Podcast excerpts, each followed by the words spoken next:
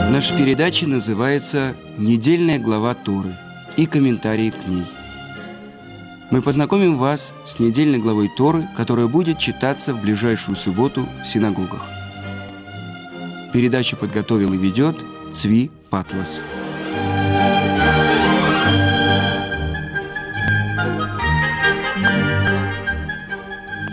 Сегодня в синагогах будет читаться глава Ваелах. Но у нас немножко есть долг, поэтому сначала мы расскажем о главе Ницавим и добавим из главы Ваелах. О чем же говорится в этих главах? Ницавим, вы стоите.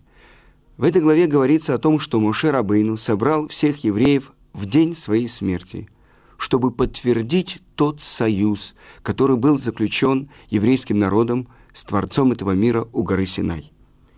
Начнем читать нашу главу. «Атем ницавим айом кульхем лифней Ашем элокейхем, рошейхем, шифтейхем, зикнейхем, ве шотрейхем, коль иш Исраэль». И переведем. «Все вы стоите сегодня перед всесильным Творцом вашим, начальники ваши, в коленах ваших, старейшины ваши и надзиратели ваши, все израильтяне». И также малые дети ваши, и жены ваши, и пришелец, который в твоем стане, от дровосека до водоноса твоего. Для чего? Чтобы вступить в союз с Творцом, Богом вашим, в клятвенный союз с Ним, который заключает Он с тобой сегодня, чтобы поставить тебя сегодня народом себе, а Он будет тебе Богом. Как Он говорил тебе, и как клялся Он отцам твоим, Аврааму, Ицхаку и Якову. И дальше продолжает Тора. «И не только с вами заключаю я этот союз, — говорит Творец, — но и с теми, кого нет с нами сегодня». Что это получается? Что наши отцы поклялись выполнять законы Торы не только за себя, но и за все будущие поколения. И поэтому... Тот, кто, скажем, поклянется не накладывать тфилин или специально работать в субботу, он нарушает ту клятву, которая дана была на горе Синай. И дальше говорится, что если будет кто-то из тех евреев, которые будут жить в святой стране, которые скажут, мы будем жить, как нам хочется, если найдется мужчина или женщина, или семья, или колено, сердце которого отворачивается сегодня от Бога нашего, и будет, когда услышит слова проклятия этого, то он будет благословлять себя в сердце своем, говоря, мир будет мне, хотя по прихоти сердца своего буду ходить. Почему? Потому что до этого благословение и проклятие было обращено ко всему народу, а он скажет, тогда я, личность, единица, могу делать, как я хочу. Но в ответ продолжает Тора и говорит, что придет наказание, и евреи будут изгнаны и заброшены в другие страны. И если мы посмотрим, вся еврейская история, сначала она была записана в книге Торы, это было предупреждение, и потом мы видим, как это реализовывалось, подробно реализовывалось в жизни нашего еврейского народа. Эпоха, которую мы сейчас переживаем, уникальна. В особенности это касается жизни нашего еврейского народа. Мы свидетели неожиданных явлений. События врываются в нашу жизнь с быстротой молнии, оставляя нас пораженными и непонимающими. Как написано в Торе, «И ты сойдешь с ума от того, что откроется твоим глазам». О чем это сказано? О ситуации, когда наш подход к событиям опирается на человеческий разум. Но как только мы углубимся в Тору, все станет ясным и очевидным. Все события еврейской истории, как уже происшедшие, так и те, которые еще предстоит произойти, письменная Тора и Тора устная предвидели изначально. Каждое слово Торы есть реальность, настоящая реальность, подобной которой нет во всем мире.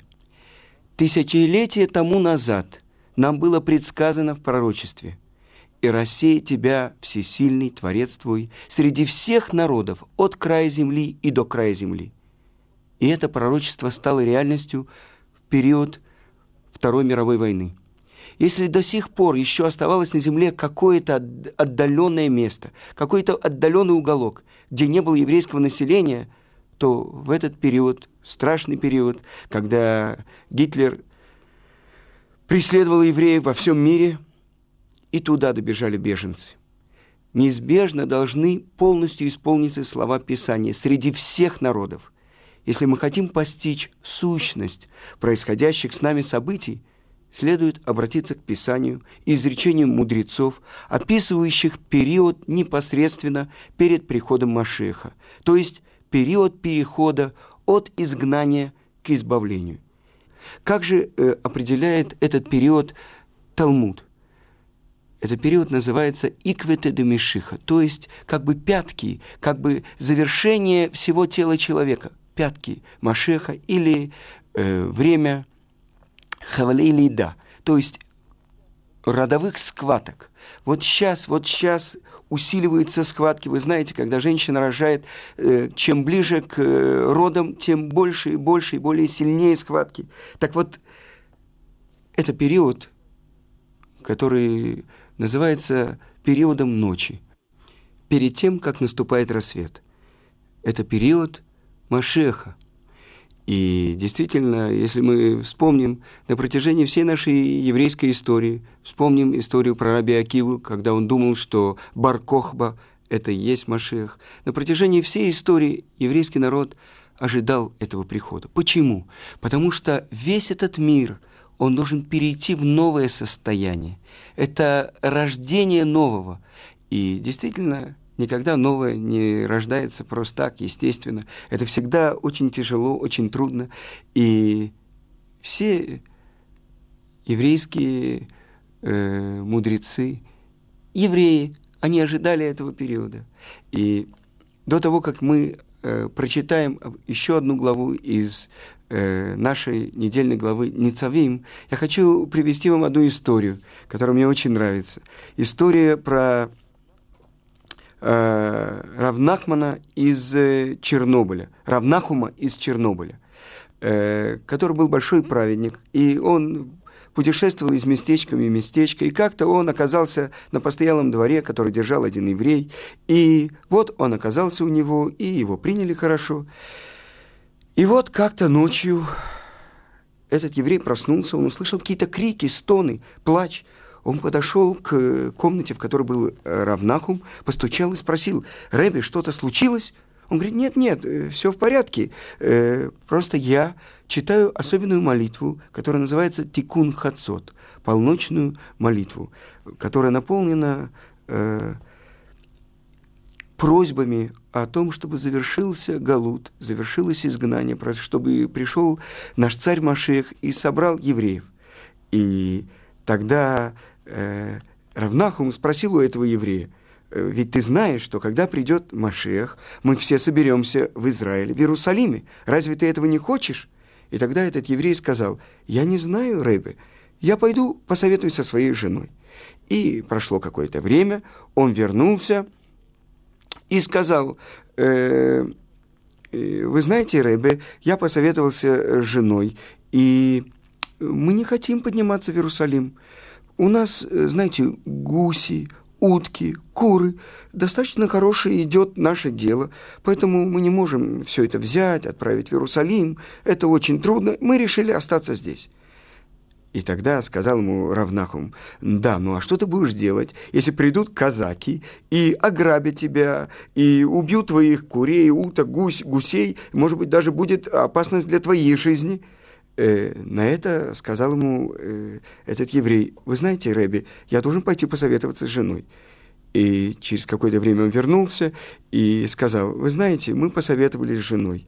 Я, жена просила передать Рэби, чтобы Рэби помолился, чтобы наш царь Машиах взял с собой в Иерусалим казаков». И это, может быть, смешная история, но она говорит про то, что действительно каждый из нас как бы привык к старому, хочет э, заведомо знакомого и не хочет никаких изменений. Но этот период, в котором мы живем, это период изменений, период родов. И самое главное, последние события новейшей истории еврейского народа, это то, что Моше говорит в день своей смерти. И я сейчас начну просто читать э, этот отрывок из нашей недельной главы. «И будет, когда сбудутся на тебе все слова эти, благословления и проклятия, которые изложил я тебе, то прими это к сердцу своему в среде всех народов, куда забросил тебя Господь Бог твой». То есть, вы слышите, среди всех народов, куда мы будем заброшены. То есть, вот как раз период нашего галута, нашего изгнания. И что произойдет там? «И обратишься ты к Господу Богу твоему, и послушаешься голоса Его во всем, как я заповедую тебе сегодня, и ты, и сыновья твои, всем сердцем твоим и всею душой твоей». То есть мы обратимся к Творцу и услышим Его голос там, в рассеянии, в галуте. И тогда что произойдет? Тогда возвратит Ашем, всесильный твой, изгнанных твоих, и жалится над тобой, и опять соберет тебя из всех народов, среди которых рассеял тебя Творец твой. И куда соберет? Хотя бы были вы заброшены на край небес, и оттуда соберет тебя Творец твой, и оттуда возьмет тебя, и приведет тебя куда? Может быть, в Уганду, может быть, в Биробиджан. Помните, были многие проекты решения еврейского вопроса. Здесь сказано «в землю, которую владели отцы твои, и будешь ты владеть ею, и даст тебе благословение он, и умножит тебя больше отцов твоих». И что самое главное произойдет? «И обрежет всесильный Творец твой сердце твое и сердце потомства твоего, чтобы любить Творца твоего всем сердцем твоим и всею душою твоей ради жизни твоей». И это то, что я прочитал э, по-русски. А на самом деле, если мы э, посмотрим комментарии, о чем здесь говорится. И для этого мне нужно прочитать строчку, строчку на иврите. «Вешав Ашем элокеха эт швутха». И вернет всесильный твой э, поселение твое. Вернет тебя как бы из рассеяния. Но для этого, говорит Раши, должно было бы сказать, должно было, было быть сказано «ваешив» и «вернет», но здесь сказано «вешав». И Раши объясняет два объяснения на э, это слово. «Шав» – «вернется». И дальше сказано «Творец твой». Значит, первое объяснение, что Творец находится с еврейским народом там, туда, куда он забросил еврейский народ, в рассеянии, в галуте. Он находится с нами. С другой стороны, другое объяснение дает Раши, что Творец будет собирать нас, каждого из сыновей Израиля, по одному. В этом страшном галуте, в котором мы находимся, Он будет вытаскивать нас из той помойной ямы, в которой мы находимся, среди чужих народов, среди идолов, которым мы поклоняемся. И Он будет давать нам возможность оторваться от них. И это то, что сказано в наших книгах, это движение, которое называется чува, возвращение. С другой стороны, на иврите слово чува – это ответ. Другое, третье объяснение этого слова – это раскаяние. Но куда я должен вернуться? На что мне нужно дать ответ? В принципе, из чего я должен раскаиваться? И не просто так установлено, что эту главу мы читаем перед Новым годом. Вы знаете, Новый год, еврейский Новый год, это не просто праздничное какое-то веселье, это день суда. И это напоминание нам все те наказания, все те предупреждения, которые написаны в Торе, чтобы мы задумались. Возвращение. Описана эта глава «Возвращение». Возвращение еврейского народа к своим законам. Возвращение с чужих путей на свой путь. Это ответ, это индивидуальный ответ каждого человека. Что я скажу, когда я буду стоять на этом суде и буду давать ответ за все те годы, которые я прошел в этом мире? Это раскаяние. В том, я должен раскаяться в том плохом, то, что я делал, по незнанию, по неведению, но все то плохое, то, что я делал, в принципе, зачем мне дана Тора? Только для того, что благодаря ей я мог исправить себя. И вот посмотрите то, что сказано у пророков об этом периоде. «И вот наступают дни, — пишет пророк Амос, — сказал всесильный Бог твой, когда пошлю я голод на землю, не безхлебицу и безводье, то есть не голод и жажду, а голод и жажду, чтобы внимать словам Творца.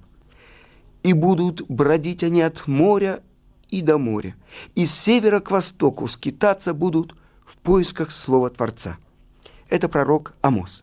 Самое интересное, что именно эти строчки приводит Рамбам в законах о царях и войнах, когда он говорит, что каждый еврей должен верить и ждать приход Машиаха.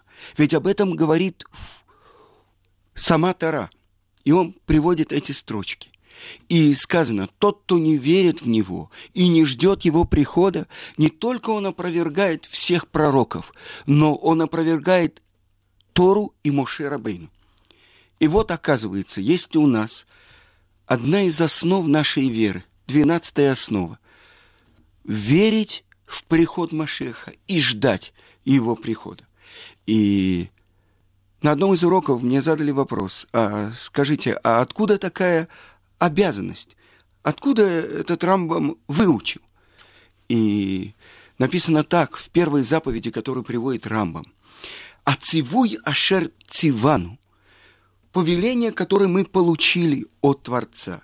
Верить в существование того, кто сотворил весь мир. Но Творец, он не только Боре, тот, кто сотворил мир, но он также тот, кто управляет всем миром. И он воздействует на весь мир. И где же это написано? Это заповедь. Это в первом речении, которое мы слышали с горы Синай. «Анухи Ашем Элокейхо, Ашеруце Сиха, Ми Эрец, Мицраим, Ми Бейта Вадим». «Я, Бог всесильный твой, который вывел тебя из земли египетской, из дома рабства». И Творец не открывается, как тот, кто сотворил небо и землю. Он говорит, твой Бог. Откуда? Ты знаешь из своего личного опыта то, что Творец вывел тебя из Египта. Так может быть, то, что Тора пишет нам э, и упоминает о выходе из Египта пятьдесят раз. Этого достаточно. Когда-то, много тысяч лет тому назад, был выход евреев из Египта. Ко мне это имеет отношение? Имеет и несомненно.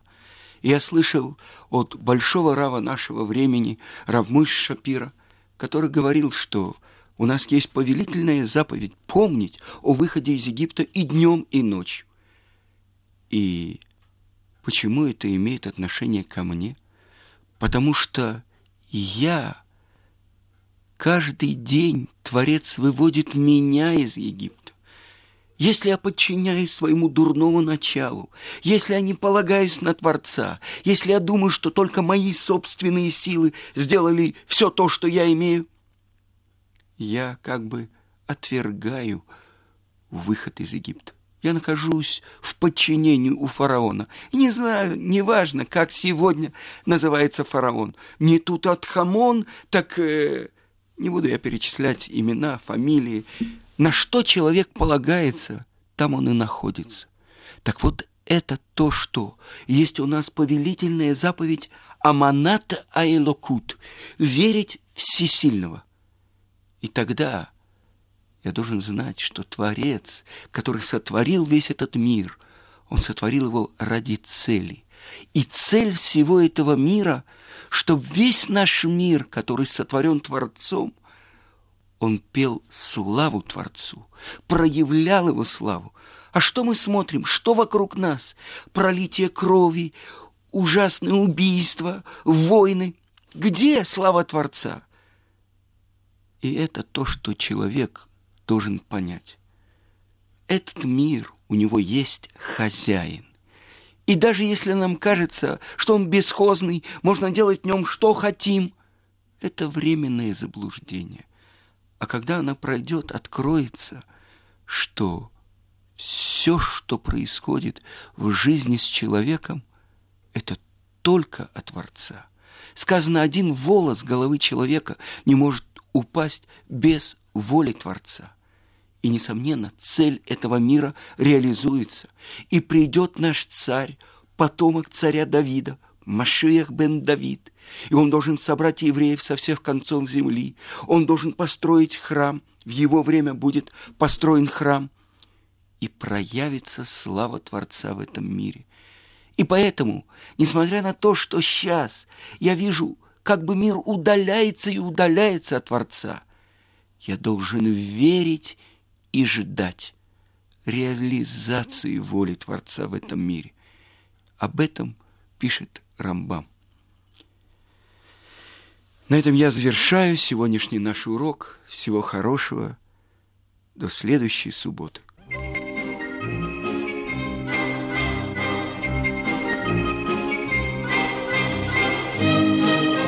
слушали передачу «Недельная глава Торы» и комментарии к ней. Подготовил и вел Цви Патлас.